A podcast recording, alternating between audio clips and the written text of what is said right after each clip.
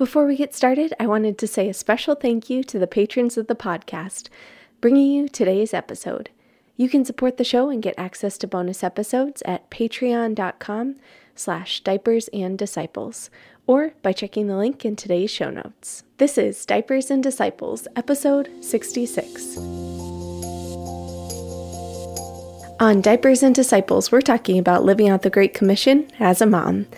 I'm Amber O'Hearn, and this is part two of our series on nurturing the faith of Catholic kids. Over the next four weeks, we'll be talking about introducing our kids to prayer, Mass, saints, and the Catechism. Today's chat is with author and speaker Katie Warner. We're chatting about her work in ministry, developing a book series to introduce little ones to the faith, and about family prayer routines with little kids.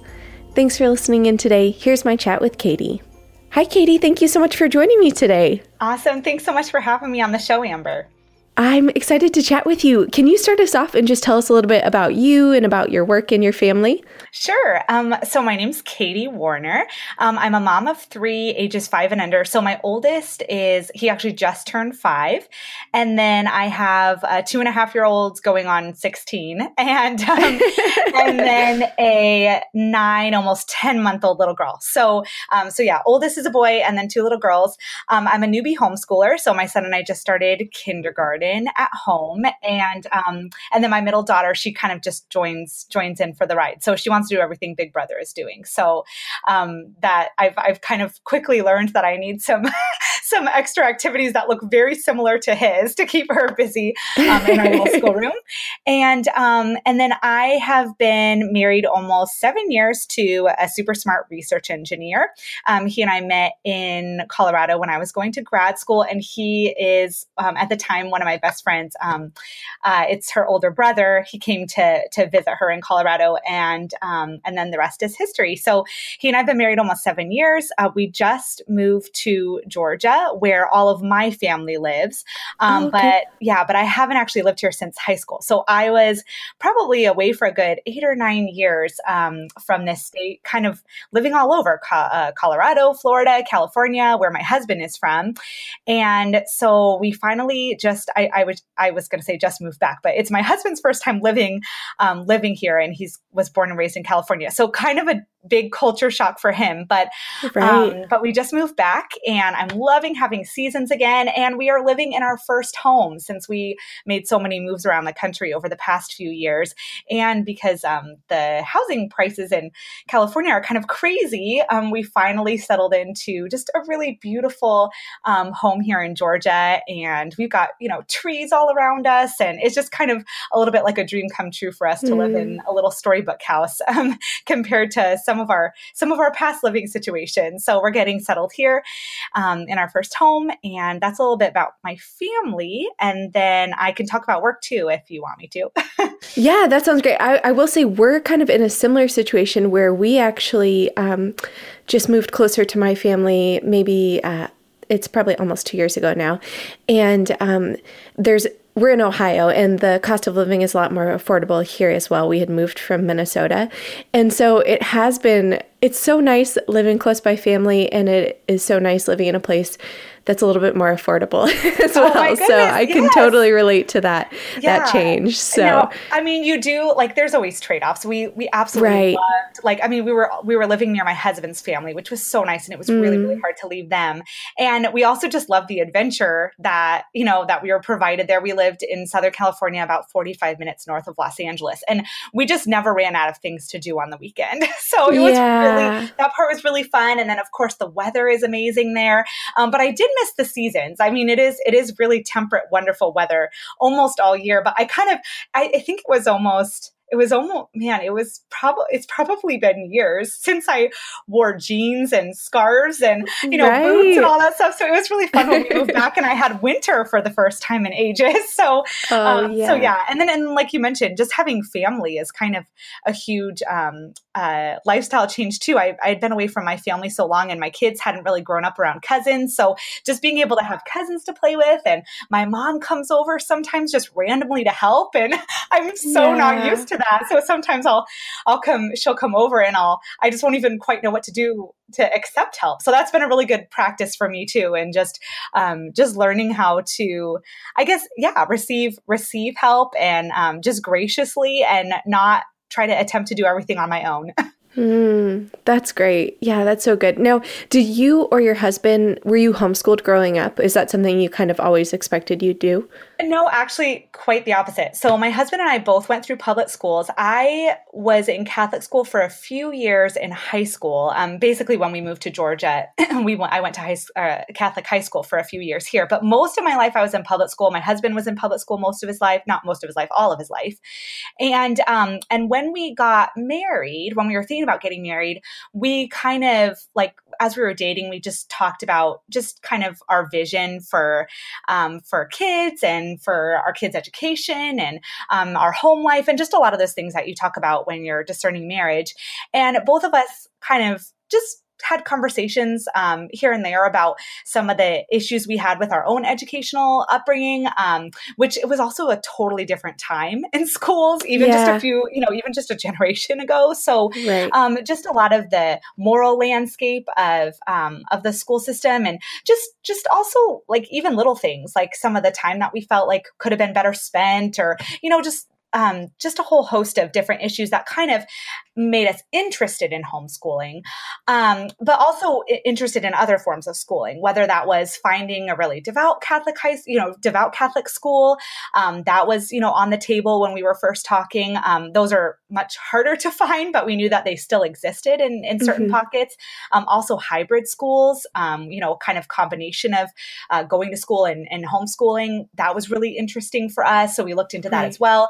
And at least, you know, for now, the time being, we just felt kind of prayerfully led to start at home. And um, also, just based on my son's personality, it just seemed like a really good fit at the time, too. And we kind of just decided that we would go kind of year to year and child to child, just making what we thought was the best educational decision for them at the time. But, um, but yeah, so we, I mean, we've only been at it for a few months, but so far, I mean, it's just been a huge blessing. And, um, and I hope I can continue with it. So, um, so yeah, we've been happy with it. But I'm also, you know, one of the things that I feel like is super helpful when you're just making any sort of educational decision for your kids is not to feel like you have to get locked in to a decision. You know, yeah, like you can always. Yeah, my husband even when we were moving here, I was I was so nervous about making the change, and he always reminds me that you know decisions aren't permanent. So, um, so you know, if it doesn't work out, we can you know we prayerfully discern another course, and so that was helpful for me in jumping into just because I think I'm a perfectionist, and I I wanted to say, okay, if I start homeschooling, I want to do it forever, and I want to be the best at it. and, um, yeah. and that kind of gave me the freedom to say, actually, you know what? I don't know what life's going to throw at me. So we're going to do this for now. We're going to love this for now. And if God shows us another path later, then we'll venture down that path, trusting in His will. So mm. um, that's kind of been our journey toward starting homeschooling so far. So yeah, it wasn't it wasn't an expected one, but but so far I love it. Yeah, that's great. Yeah, and I, I love that mindset as well. Um, I heard someone say once I went to like a little homeschool info meeting. And she the the woman that was presenting was saying you know it's helpful to think of yourself not as homeschoolers but a family who's chosen to homeschool this year. Like you're yeah. taking it year by year and you're trying exactly. to figure out you know what's what's best for us this year. And i thought that was great. So right. Totally. Yeah. This year and then also this child because i have a lot of friends right. who are homeschoolers but some of their kids just kind of just learned better in you know a more traditional school setting. And so hmm. um, that's that was always helpful for me to hear from different families too that i also kind of pay attention to the needs of each particular child so that they can learn the best way that is, is possible for them too. Yeah that's great. I love that. Um, so so in terms of so you're homeschooling uh, this year and then you also have um, you know your work life could you tell us a little bit about that the kind of work you do and kind of maybe how you balance that yeah, sure. So um, I do all my work from home. I um, one of the things when um, when we started our family is I just I kind of I knew I wanted to be home with the kids, and especially when I when we decided to start homeschooling, um, I knew that was even more important that I just you know kind of maximized my time at home. Um, but on the side, um, I I always think it's funny when moms say what we do in our spare time because we know in reality that spare time is really minimal. but, um, but it's really it's really about finding those little pockets and then also just being intentional. We I, I think a lot of us who do you know if if you're at home and working from home some in, in some form or fashion, you probably have a super supportive husband. So mm, it really yeah. it really helps that, you know, sometimes we'll do like daddy kid Saturdays and which they love. so um, right. um, to have some time with just dad while um, while I crank out a little bit of work on a Saturday morning. But um, but yeah, so on the side of homeschooling and staying at home with my kids and doing the mom thing, I also work part time for Catholics Come Home, um, which is a national evangelization apostolate. We air um, commercials inviting people home to the church. And my job with Catholics Come Home is a lot of the um, kind of social media management and then also the email management, which is my favorite part because I'm the point of contact for people who email with questions about the Catholic faith and most, um, most especially people who email wanting to um, just get some guidance coming home to the church. So mm. I've been doing that for, oh my goodness, I don't know, longer than I can remember, maybe 10 years. I don't know. I started I started a while ago in some form or in some form or fashion, and I just absolutely love um, being able to do that work. So I do that. I also write for the National Catholic Register, and then um, I write for uh, my my own website, katiewarner.com, and that's kind of my platform for sharing resources for families for just how to live a more intentional spiritual life at home, personally, mm-hmm. and then as a family. And then um, um, also, um, I am an author, a speaker, and then most relevant to our chat today, I'm um, I just um, started working with one of my dearest friends, uh, Meg Whalen, who I met in grad school. She's a super talented illustrator. Um, she and I just started the First Faith Treasury uh, series with Tan Books. So I'm the author and editor of our board books and our picture books that we've been publishing through Tan. That's so great. I love that. Um, yeah, I'm excited to ask you more about that. Before I get too far, I would love to hear just your thoughts on how you personally feel like you live out the Great Commission as a mom. Oh my goodness. So let's see. I think that this is by far the most impactful way that I've ever lived out the new evangelization, just being at home hmm. and raising my kids in the faith, um, which you know, as I think about it, is kind of surprising to me that that would be such an like such an obvious answer for me because I've done evangelization in so many other ways. You know, I've taught in parishes, I've spoken at large Catholic conferences, I've been working for Catholic apostolates for years, the stuff that everyone kind of considers the quote unquote work of evangelization. But I find that evangelizing my own children is the most important effort like evangelization effort that I have in my life in spreading the good news in our culture today. Because every time I'm just kind of learning how to love my kids better, every time I'm I'm being the face of Christ to them, every time I'm teaching them just the basics of their faith and just planting those seeds of truth, I know that I'm building up the church. I'm I'm sharing the good news and I'm doing that with people that I love the most. And sometimes those are the hardest people to evangelize to because they're the people that were the most ourselves around and they see all of our vices and all of our crankiness and all of our right. you know rough moments but i feel like those are also the moments that enable us to grow in virtue and to really teach our kids to grow in virtue too and the you know every day we have an opportunity to wake up and try and become saints and raise little saints and i think you know it's saint the, the saints change the world. And so if we can make little saints at home then we send those little saints out into the world and they'll have the absolute greatest impact on the work impact on the work of evangelization. More so than you know any article i could write or or pretty much anything else i can do. Um, just raising really faithful catholic kids is probably the greatest gift i could give the world. Hmm, i love that. That's beautiful.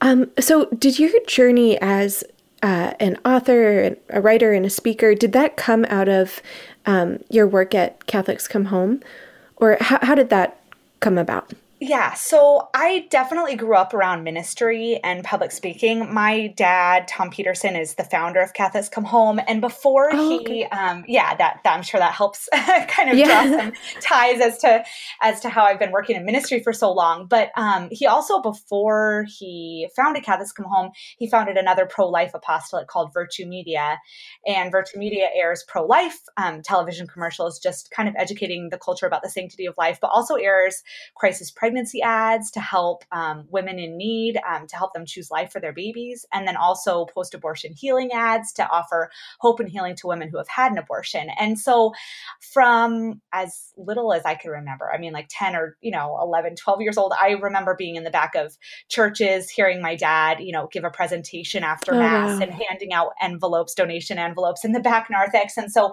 I kind of was always involved in ministry and was familiar with ministry that involved speaking and writing and just a lot of those tangible um, written and spoken forms of evangelization. So I, um, when I was in high school, I um, I was, I mean, I've always been very devout in my faith, but I had started being asked by some like women's groups and other small um, parish ministries to give my testimony at different events. And so I would do those little speaking engagements. And then, um, and then when I got to grad school um, and was studying theology, I was invited to do some conferences there. I went to the Augustine Institute, and people, you know, just know that to be such a reputable mm. um, graduate school and a source of just really orthodox, um, on fire theology. So I was able to get some speaking engagements based on some of the um, the connections that I had there, and then, um, and then in terms of writing, uh, I there was a a gentleman at the parish that my family belonged to, Randy Hain, who started the Integrated Catholic Life, a really popular um, online platform now for um, just really inspiring articles about the faith. And he asked me to start writing for their website. And before then, I hadn't really done um, a lot of writing about the faith, but I had become more familiar with speaking to different Catholic groups, and um, and that kind of launched me into the writing side of the faith, which is now a lot more of what I do because I've just um, now that I'm in this phase of mom life with little kids, I've just kind of found it to be um, the best way to engage in that kind of evangelization versus traveling and speaking right now because I just don't want to be away from my little ones. Mm-hmm. So. So yeah that's uh, the speaking and and writing kind of just evolved but a lot of it was god just sort of placing invitations in my lap. I didn't really seek it out. It kind of sought me out and yeah. i was just really blessed for the opportunity to be able to share my faith in those ways because it's been such a gift in my life and um, and all of those opportunities to share it with others has been an equal you know an equally wonderful gift so. Mm, that's beautiful. I, I love how god invites us to use our gifts even when we're not maybe seeking them out necessarily and just presents us with those opportunities to um, practice the gifts he's given us. So that's beautiful. I really love that. It makes it it makes it easy too when you don't have to wonder what does god want from me? And he kind of just yeah. plops it in your lap. I think yeah. i think you know i think a lot of us are like how do i use my talents? How do i use my gifts? And i mean in my life it's just it's always been he's just made it really obvious. Mm. and sometimes i find that the the avenues where i find the most joy are the ones that god has opened the door that i haven't gone and pushed a door open myself. So i've had projects where i thought oh maybe i should be doing this and i just feel like i'm forcing it. But but when when it when the when i just walk so smoothly through a door that god's already opened i just find so much joy and peace in whatever that mm whenever that effort is. So I've now that I've kind of noticed that pattern in my life, I'm much more conscious of what I say yes to and, you know, and what kind of, yeah, what kind of projects I work on just based on whether or not I can see God's hand moving me in that direction. Mm. So hmm. Right, that's great. Um, so you so you mentioned now your work with um, children's books and board books, and did you feel like your your passion for nurturing the faith of Catholic kids came when you had your own kids, or is that something that's kind of been fostered for a while? Oh no, I would say it's to- it's totally based on my kids. Yeah. so I, I mean, before I had kids, I was entirely doing evangelization and ministry work to an adult audience, and I never imagined doing anything um, with kids. Even I would also even get invited to speak at young adult and teen groups a lot um, because I was a young adult and teen when I started doing my speaking ministry.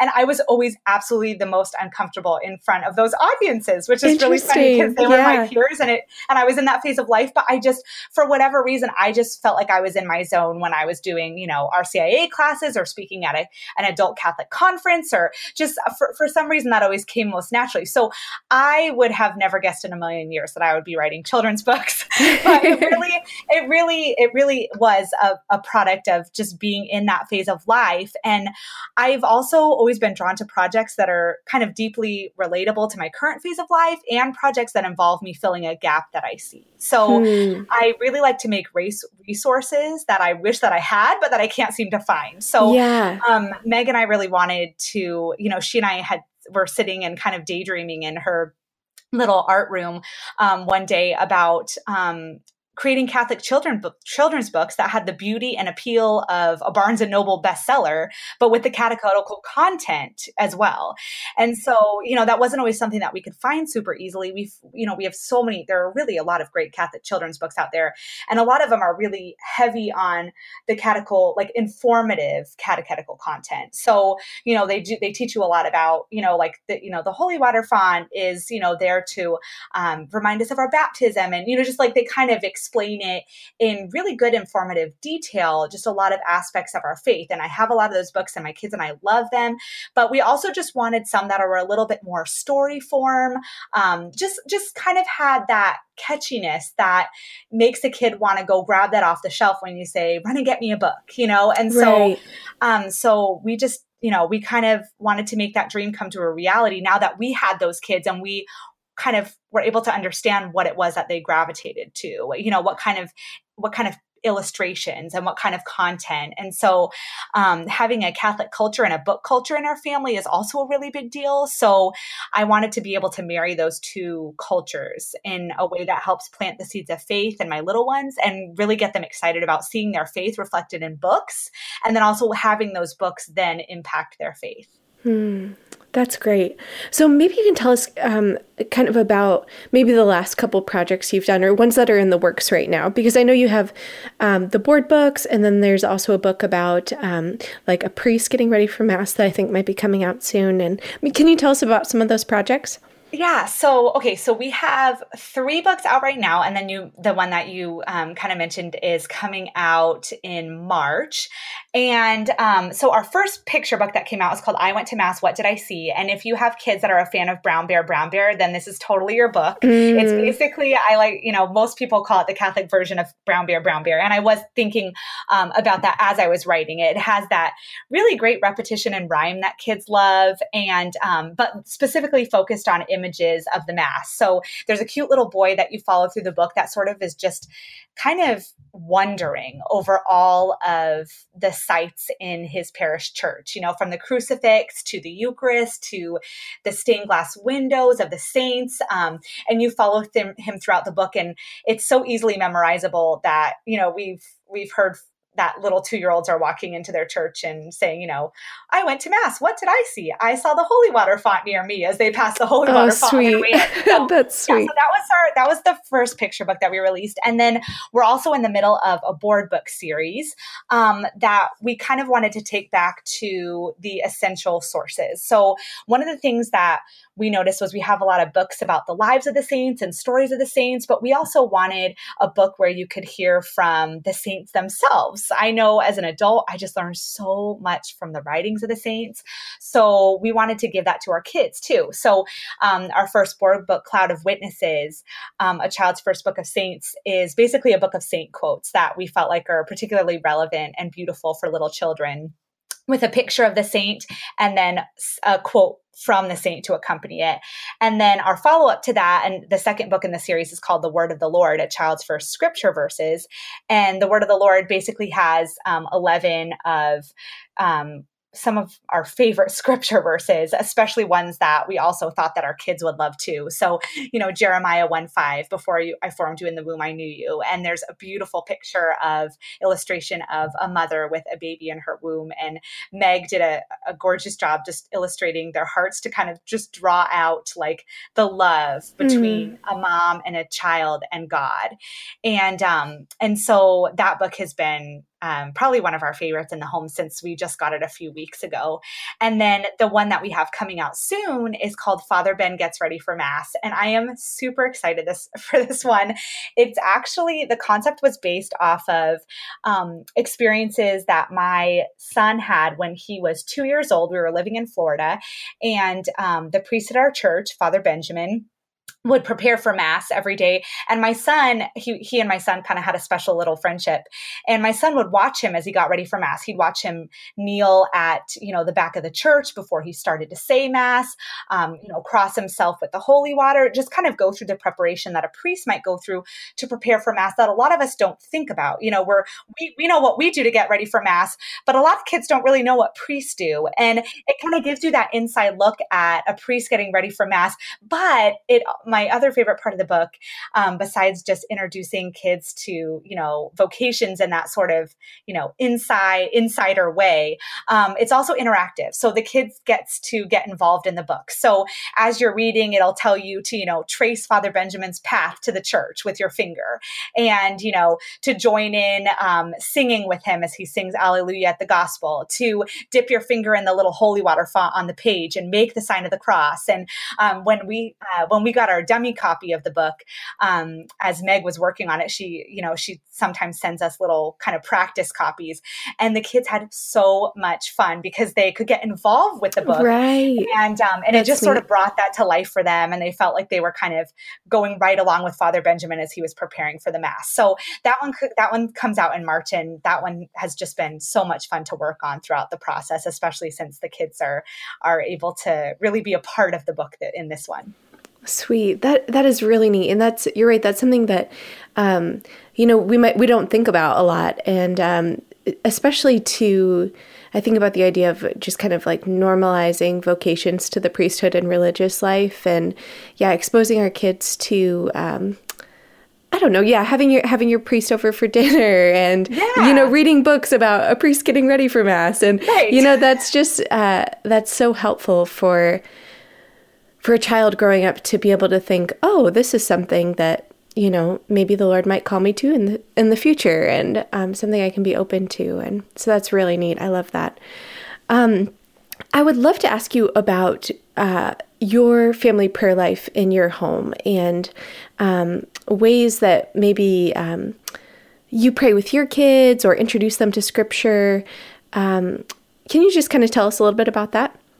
Yeah, sure. So um, I'll I'll start with kind of just going through what maybe a day in the life of our family prayer looks like. Yeah, that'd be great. Um, yeah, so my husband leaves in the morning before the kids wake up. So morning prayer is just the kids and I, and um, we wake up and we come into our prayer room. Um, we actually converted the upstairs room, the upstairs, what probably could have been a guest room in our house, into a library and prayer room. So, oh, nice. um, yeah, it's actually been super, super helpful in just making our family prayer time just more predictable and intentional. And um, the kids have come to really enjoy prayer time too because there's a special place for it. So, um, so we come into the prayer room, we light a candle, and then we say our morning offering, um, the simplified version um, for the kids. Um, I don't know if you've heard it, but it's it's really cute, and kids just latch onto it because of the rhyme in it. Um, to Jesus through Mary, I give you this day all that I think and do and say. Mm-hmm. And so we start off with our um, morning offering, and then we read about the saint of the day. Um, and we have our little wooden saint dolls in the prayer room too. Excuse me. So if there's a, if we happen to have a doll for that saint, then the kids get to put it on our little altar table in the prayer room. And those are like little uh, peg dolls or something. Yeah, the little yeah. peg dolls. Yep. yep. I painted mine, but okay. we also have yeah, we also have a few from uh, Shining Light dolls. Those are super adorable. And then um, I think on you know, on Instagram and Etsy, you can probably find a whole bunch of them. Um, but I think a lot of Catholic moms are familiar with them now from Emmaus Road Pegs, and just a lot of artists have some really adorable ones. So, Neat, um, yeah. my kids have loved those. So, um, so yeah, if the saint, if the saint of the day, if we happen to have that one, we put it on the altar, and then we read a scripture verse from the Word of the Lord, um, the board book that I was just mentioning. Um, this is one of the ways that I love to introduce my kids to scripture. I really love children's Bibles, but I also think it's really helpful as parents to know that we don't have to shy away from reading real scripture to our kids. And, um, you know, we know from the book of Hebrews that the Word of God is living and active. And so I want that living and active Word to be a part of my kids' lives from day one. So, um, with the Word of the Lord, it just makes it so easy because the scripture verses are already there. They're in small bite-sized you know forms. They're scripture verses that the kids can already just really relate to and then there's an illustration to accompany it. And i think when you put those images along with those bible verses they just really come to life for kids. So um, so we usually do one of those verses um, during our morning prayer time or we do a saint quote from the board book cloud of witnesses. And then sometimes we just read and read it and repeat it. Um, other days we'll you know recite it together. Um, and then some days we discuss about the verse a little bit more in depth. Like we might talk about what book of the bible it comes from you know what you know we might unpack what it really means and how we can apply it to our lives and stuff like that. So it kind of just depends on the day how deep we go into the scripture verse. And then from that um, we move into our bible story time um, where we just you know we have we've been going chronologically through the bible. So we just open up to the next bible story and we read about that. And then later during school we usually illustrate what we've read um, in the Bible and then retell it. And then we do our petitions and our morning prayer. We do our petitions, and then also um, we try and do a hymn during morning time. I'm not, I don't have a very good singing voice, so this is probably the area that that stretches me the most. But I, yeah. I do, I do know how much children love songs, so I try to make that mm. a part of our morning prayer time. Sometimes we move the hymn to lunchtime, and I play it through our speaker rather than attempt to sing it. Right. but um, yeah. but we do make um, um, some hymn usually a part of our day in our in our family prayer at some point. And then at lunchtime, we also pray the Angelus together. I set a reminder on my phone, and so the church bells on my phone start ringing at twelve o'clock, and my two year old always yells Angelus, and then Sweet. and then we usually pray that right before we have lunch, and then we kind of pray throughout the day as the needs arise. So this morning we were praying because my sister in law just went into labor, and oh, actually, exciting. actually as we're talking, I'm trying not to get distracted because I'm being sent pictures of the baby who just oh arrived. My goodness. So, oh, congratulations to her. Thanks. Oh, I know. Just, that's exciting. I and I just got another little niece. So super huge blessing. And so we, anyway, so we took a chance to you know, kind of stop whatever activity we were doing and say a quick prayer for Auntie Shelly and her baby on the way. Mm. And then, um, you know, if, if we hear about someone who's sick or, you know, whatever um, the situation be, if we hear sirens, you know, kind of going by while we're at the park, we take time just all throughout the day to just kind of offer little prayers to God or we offer our school day to Him or um, just kind of little, little prayers throughout the day. We often say our rosary in the car while we're driving around because I feel like that's always just become the easiest way um, for us to get in our rosary, especially with little kids. And then, um, and then we, um, and then for evening prayer, um, when my husband's home, we all get together in the prayer room again before bedtime. That's when we do our prayers of Thanksgiving. We usually do a decade of the rosary and then an angel of God prayer. And then um, my husband blesses all the kids, which is one of their favorite uh, parts of prayer time too. And that's kind of the the day in the life of of family prayer on on on like the most ideal day.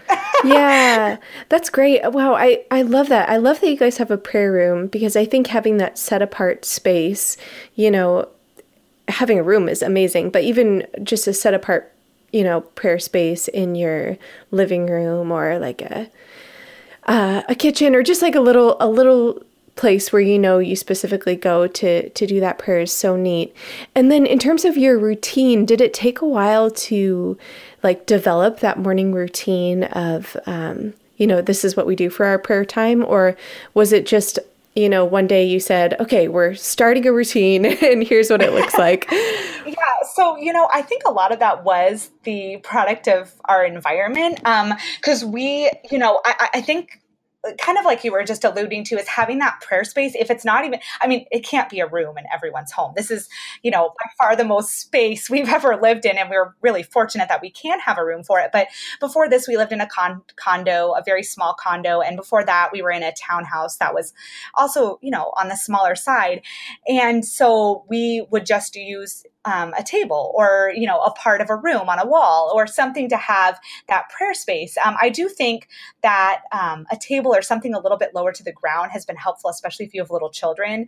Um, if you have really little kids you could even have small altars. I used a, an actual for a little while i used um, a, a, little table that was it, I, I don't even think it was called a table but it, i think it was a shoe rack but it was a it, it looked like a little tiny table. And um and that i put in my kids rooms with a little altar cloth over it and that gave and that gave us a chance to gather around that before nap time but i do think that having some dedicated space and i talk about creating a family prayer space um, on katiewarner.com on an article there if you want ideas for what to do on the altar and things like that but um, i do think that makes a huge difference in establishing the family prayer routine. So, um, so yeah, I think ours, the form that it takes now, um, kind of some of it was you know more abrupt based on when we got the prayer room. It just became easy to come in here and all of the materials that we needed were all right there. You know sure. the bible was next yeah. to the board books was next to the altar you know was next to the rosaries. All that kind of stuff was already in the same place. But then also other things was just more just practice you know just getting um, you know praying throughout the day. That's just something that you kind of you just develop that muscle over time you know and um, and so being you know remembering to offer god your playtime and stuff like that. I mean, that doesn't always come naturally to us. That's something that sometimes we'll be in the middle of playing and stop and say, "Oh, you know what? Let's offer God this playtime," you know, and um, and then also like the Angelus. That wasn't something that we regularly did at lunchtime. Sometimes lunchtime was really chaotic, and we just kind of jumped into it as fast as we could. But um, but then setting, I realized something as simple as setting my phone reminder, you know, right, yeah. could, could make a huge difference in accomplishing that. So um, so I do think it was kind of a mix of, you know, hey, we're starting this new prayer routine and here's what we're going to do. Some of it was that, and some of it kind of evolved over time and just took practice to sort of make it a habitual thing in our day. Mm-hmm. And having um, your kids all, you know, five and under, how, how, you know, how do they handle the prayer time? And um, has it been, have they like received that really well? And, or are there like a lot of distractions? I guess maybe just kind of like a, a reality like what does that look for like for um, for those of us who do have young kids that are that are under five maybe oh i am so glad you asked because i feel like the tendency is to assume that everybody else's family prayer time looks picture perfect and yeah. yours is the only one that's a disaster but it's i i the the reality is that little kids five and under they're just they're little movers and yeah. they're, they're movers and they're noisemakers and and they like to test limits and you know it's just it's um, one of the things that I've come to kind of remind myself as I you know continue to raise kids and and try and you know plant the faith you know those seeds of faith in them when they're little is that i want to have prayer time be something that is warm and comforting for them. And now, which doesn't mean no boundaries. You know, like when we come into the prayer room, for example, when we're praying, they're they're allowed to choose between three different postures: sit, stand, or kneel. So prayer time is not when we run and jump on the furniture. You know, like there mm-hmm. we we definitely have um, prayer. You know, kind of certain guidelines that just help keep some sort of structure around prayer, so that they do learn the basics of reverence, but it's also not super rigid. You know, they're not, we never force them to audibly say the prayers. That's something that they kind of, that they're invited to do and encouraged to do, and that they usually end up wanting to do because it becomes a group kind of togetherness thing. Um, we try and do a lot of cuddles during prayer time. Um, sometimes I think that, you know, at least for one of my children, physical touch is just you know really important to him so we try and make that kind of a warm cuddly time which i think to him also just makes him want to be more particip- participatory in the prayer time. Um, also, um, because we're big readers in our family, reading the Bible stories and reading the quotes is something that they enjoy doing because sometimes when there's a book involved in prayer time, it just, they just, they just automatically warm up to that more. Um, and then and then when we pray for example you also just have to kind of do what's working for your family and recognize that based on your season of life that certain things may just just be better at different times. So some some nights you know we we can't pray a full decade of the rosary. You know we we kind of start it and then if things are just kind of spiraling out of control and everybody is way too tired you know they're not really even counting the hail marys. So my husband and i make the sign of the cross and you know and we kind of offer that to god for the day. And for a while i had actually really, really, really wanted our family to pray a whole rosary in the evenings. And after, and, and for a lot of families, even families with little kids, that works for them. And I think that's so awesome. But we were really struggling. It was just the the kids were just they were really tired and it was just it just wasn't working. And so we realized, you know, we could force the rosary down their throats or we could make learning to pray the rosary a positive, mm. you know, warm experience for them. And so for us, that looked like breaking it down into smaller pieces. And so instead, we pray the rosary over the course of the week and we do a different decade each night. So by so by the time we hit Friday, we'll, we'll finish praying all of the all of the joyful mysteries, for example, and that's been working super well for us. Um, also, you know, just using prayer aids, like when we pray the Rosary, I put a picture of the mystery on the altar table so the kids have something to look at, and oftentimes, as we're praying the Rosary, they'll stop in the middle of a Hail Mary to ask questions about the picture and to retell that particularly particular mystery in the life of Christ. And so we also allow some of those interruptions because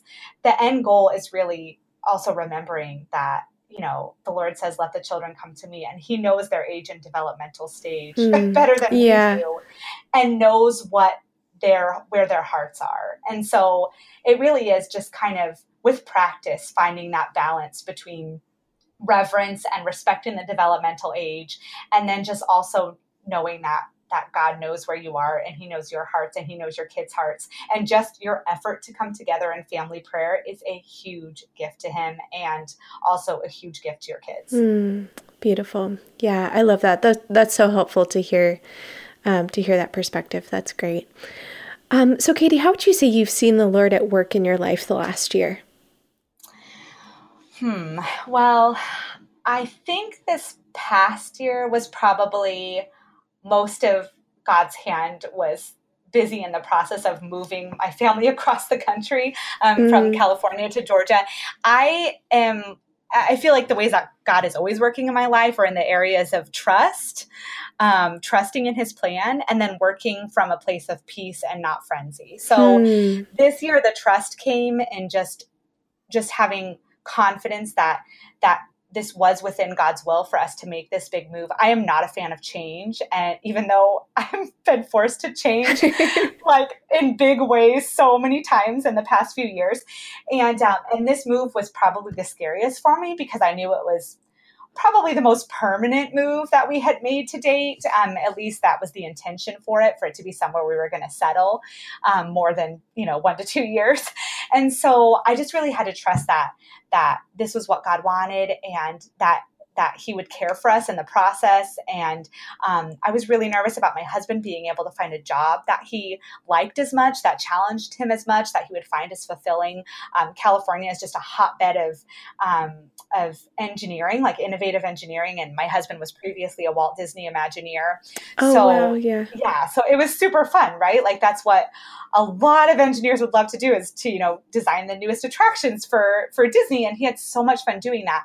And he ended up, he ended up getting an amazing job that he loves that just has been stretching him and challenging him and just has been so much fun and God provided as he always does. And so I just this past year I think the Lord has really just kind of continued to say like when have I ever failed you? Mm, you know mm, like yeah. just um just kind of you know oh you have little faith sort of lots of lots of those scenarios and then and then also um, in the second way i would say the idea of just working from a place of peace um, i had uh, i had coffee with um, Randy Hain, the gentleman I mentioned um, earlier on, uh, who invited me to start writing um, about my faith online.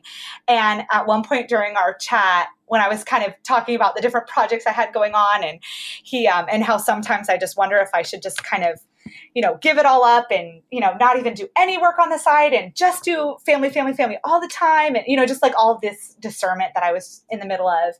And he just kind of stopped me and he said, you know, you can do good things. You just don't have to do them frantically. Mm. and I just so appreciated. He's always very candid with me, which I appreciate because I can be so frantic. I just, I'm very quick to stress and I, you know, and I sometimes just instead of instead of going about my to-do list from a place of peace and just trusting that it'll all get done i can just sometimes get very overwhelmed over even just you know daily just daily tasks that start to pile up. And so this year i've really seen the lord kind of start to help me work on that in a very intentional way and give me the grace to see how I can reframe the way I approach my work and help help me to not find my self-worth in my ability to get things done, which has been so so good and and healing and hard for me to um to just focus more on the person I'm becoming and not so much um, the things that I'm doing, um, which has also helped me to just make more space for leisure in my life again, um, which has been just yeah really beautiful and um, and I thank God for for having patience with a very type A personality like like mine is. That's so great. Thanks for sharing that. That's awesome. Um, and I, I have a hunch that I might know this next the answer to this next question, but maybe not. Maybe you'll surprise me. What is your favorite part of your home and why? Oh yeah. So no, I think your hunch is probably. I would say your hunch is half right because I, I I I can never pick one favorite. I'm terrible at picking favorites. My husband always gets upset with me. He asks me to pick a favorite or something, and I give him multiple things. But um, yeah, I would say the prayer room is definitely one of my favorite rooms in the home. Um, just like I said, just because it's also made our our family prayer life so much richer. I also love coming in here because there's an extremely comfortable blanket and a really nice rocking recliner in here. So I sometimes can't wait for the kids to get to bed because I come in here to do my own prayer and reading time. Oh, so great. Um, yeah. Yeah, it's just really warm and inviting. I, I still want to paint the walls and, you know, we kind of have some other things we want to do in here, but for right now it's it's a really great space. And then the other space that's my favorite is our schoolroom because I decided to make the radical decision to change what would have been a traditional dining room into a schoolroom. And I have not regretted it for a single day oh, that we've good. been here. Yeah. It's just, you know, I I realized that we could, you know, we have a big enough table in our kitchen to be able to host people there. And um and we knew that we were interested, you know, we were serious enough about homeschooling to where we um that it might be worth having a dedicated space. And so that room has just been so so helpful and so much fun for the kids and I. Um and just really cute. I'm not much of a designer. I'm usually looking at Pinterest and, you know, and my friends friends' Instagram accounts and going, oh my goodness, I don't know how I would ever design a house like that. It's so cute. but my schoolroom, my schoolroom is like the closest to Pinterest worthy I've ever designed anything. So it's really fun and I love that place too. That's so great. Yeah, I, I wondered how you did that. I always wonder about families who homeschool if they have a dedicated space for that or if it just kind of ends up taking over, you know, the kitchen table or whatever. So, yeah, yeah, yeah, that's great. Yeah, it was yeah, it was one of those things that I went back and forth with myself. But um, but yeah, I'm glad I did it this way. And again, it was just the blessing of being able to have the the space and ability to do that. I don't think it would have I don't think it would have made or break my decision to homeschool, but it's certainly been icing on the cake. That's great. Very neat. And what have you been loving recently? Oh my goodness. Okay. So like I said, I can never choose one favorite thing. So I'll yeah. two. That's great. um, so um, the first thing is a book. Uh, no, actually, I'm sorry. It's not a book. It's it's an it's an exhortation, which is so oh, funny. Okay. I can't remember the last time I read an exhortation, and so I was so excited to talk about it.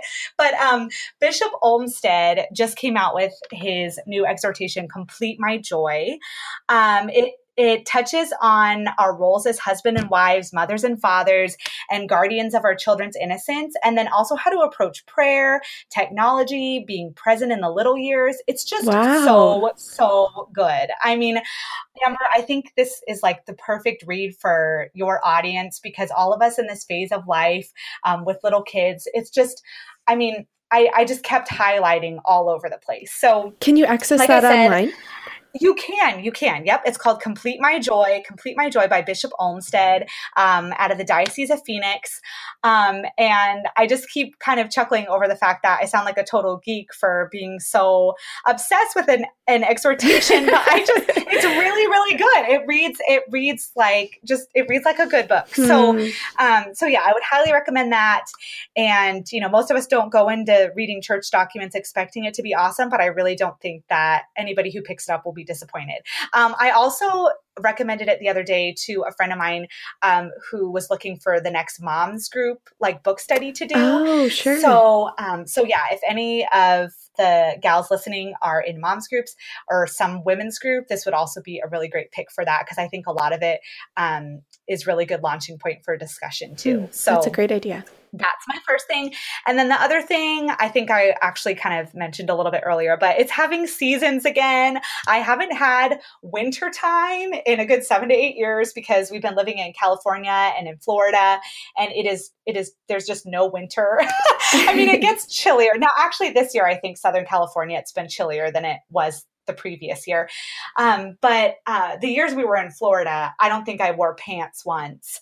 So I've just been loving not having my hair in a bun all the time and getting to wear jeans and sweaters. And, um, and it's just been really fun to have a break from sandals. So I just want to say this especially because I know how many women are stuck in really cold winters because I'm not Georgia does not have a really cold winter. It's very mild compared to probably where you are. My best friends in Minnesota, and man, they have their winter. Yeah. But um, but I there is somebody out there who is really grateful for winter after having lived through a lot, a lot, a lot of summer. right. That's so great. Yeah. My my dad so my dad was in the military and they were stationed in Hawaii for several years and they you know of course they love that and we're so grateful to be there but by the end they really missed the change of seasons and they were thankful to um, be able to move back to Ohio and really experience those. Being away from, I think, the change of seasons gives you a new appreciation for it when you come back into it. So I love totally, that. Yeah. Totally.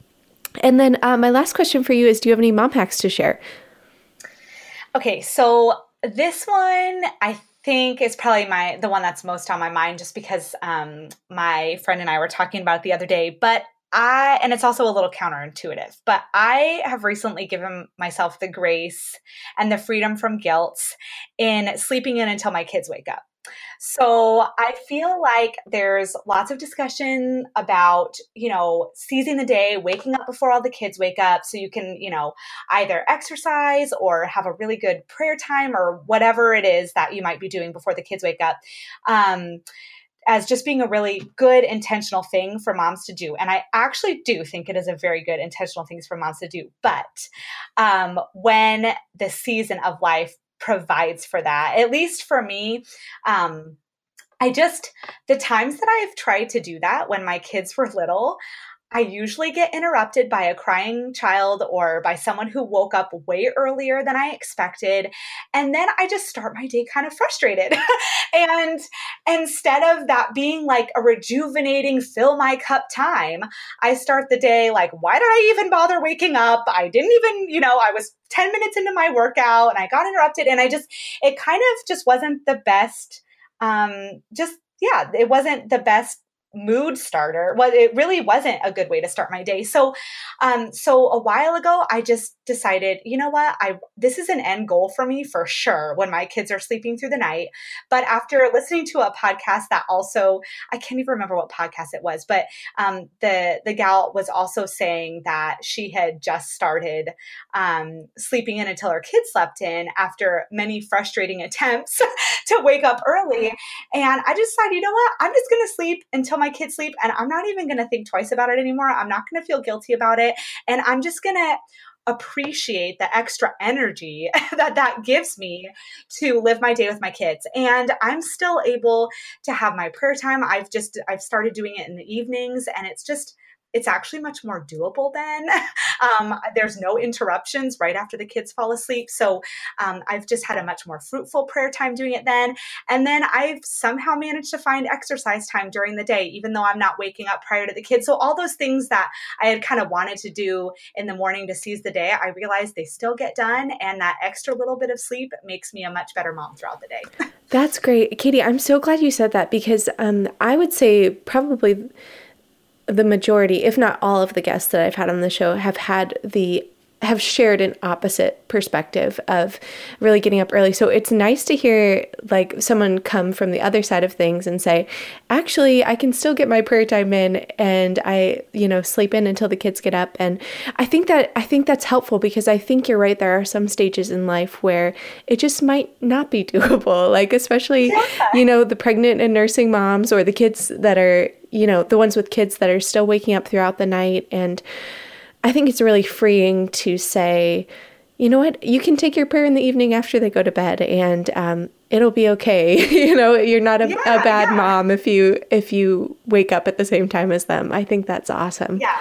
So totally, I definitely, I definitely wanted to make that my mom hat because I feel like there could be other women like me out there listening saying, can someone just like, can someone just, you know, give me the pass, yeah. you know, to, to, to sleep. And I, I just think, I mean, sleep is so important. It's important to our physical lives, but also to our spiritual lives. And I actually, part of this came because I ended up developing an illness about a year, year and a half ago that just required me to rest absolutely as much as I could. And so that's what started forcing me to sleep in. And then after that, I just realized that it was, it was just good and I should just keep doing it. So, um, like you said, the point is to pray, not necessarily when you pray, you know, but to pray. So, um, so if, if for you that means getting up early before the kids wake up, if that's you know when you you know when prayer is really working for you, more power to you. And if your kids happen to sleep in when you wake up, then I I just want to congratulate you because that is a feat that I have been unable to accomplish. So. yeah, that's great. That's so helpful to hear that. So, um, I have to ask then, what time do your kids go to bed at night usually?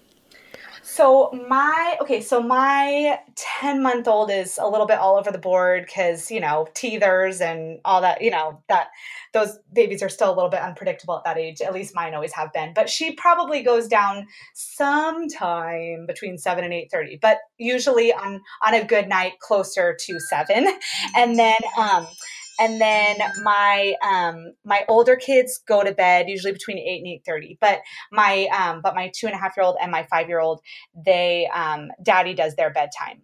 So I'm usually like off the clock around um, like I said on a good night if we don't have any like wake ups with with teething pain. I'm usually um, off at about seven thirty, which is is great. Another reason why I think I've really benefited from my evening prayer time is because I actually am able to start my evening pretty early in the evening. So, um, uh, but yeah, so usually around 7:30 or 8 is when I start my prayer time, and my kids are all asleep by 8:30. Okay, and so then um, if your husband is kind of um, you know, doing the uh, bedtime routine, then are you able to, when he finishes, do you feel like you still have time with your husband at night before going to bed?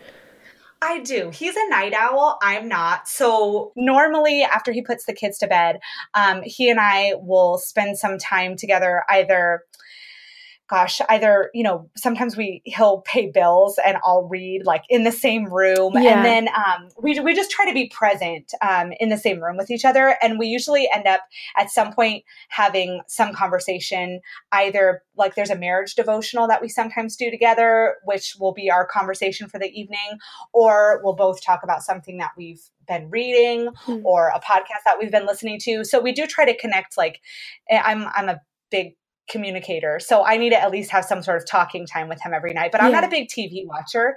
So I know for some couples that's how they connect. But I just, if I watch any TV before bedtime, I'm up like for hours because my I, I, just have a hard time with screens mm. before bed. So um so yeah, we're usually in the same same room um for probably an hour ish, half an hour to an hour, and then um, and then I usually get in bed. I'm usually asleep around ten, so I like to clock in early since since we're in that phase of life where we also have to start the day pretty early, and I need my sleep. So right, yeah, that's great. That's really helpful. Um, Great. Well, Katie, tell us where we can find you, where listeners can find you, or if they're interested in checking out any of the any of the books you mentioned, if there's a good place to send them for that.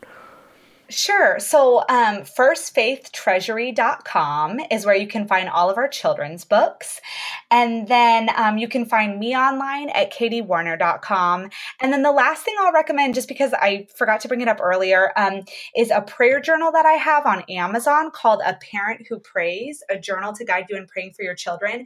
And that's probably one of my most popular resources for parents of um, kids in the home, too. Oh, so, great. Um, yeah. So your listeners may want to check that out on Amazon that one's called A Parent Who Prays. So I think those are all my yep online spots. okay, wonderful, good. Well, thank you so much, Katie, for taking the time um, to chat with me. I, I so enjoyed our conversation. I'm I'm really appreciative that you were here. So thank you so much. Thank you so much for having me, Amber. It was the pleasure was really mine, and I and I hope we can chat again soon. Yeah, let me go ahead and close this in a prayer. Lord Jesus, thank you so much for uh, this time to be with one another today and chat. And I pray, Lord, for um, all the women listening today and for those who are experiencing um, any particular struggles with um, just exhaustion or um, feeling overwhelmed, Lord, that you would uh, just grant them some rest today. And, and Lord, help us as we start to develop prayer routines for ourselves and and for our families. Uh, just guide us. And um, Lord Jesus, we, put, we place our trust in you and we offer this prayer in the name of the Father, and the Son, and the Holy Spirit. Amen.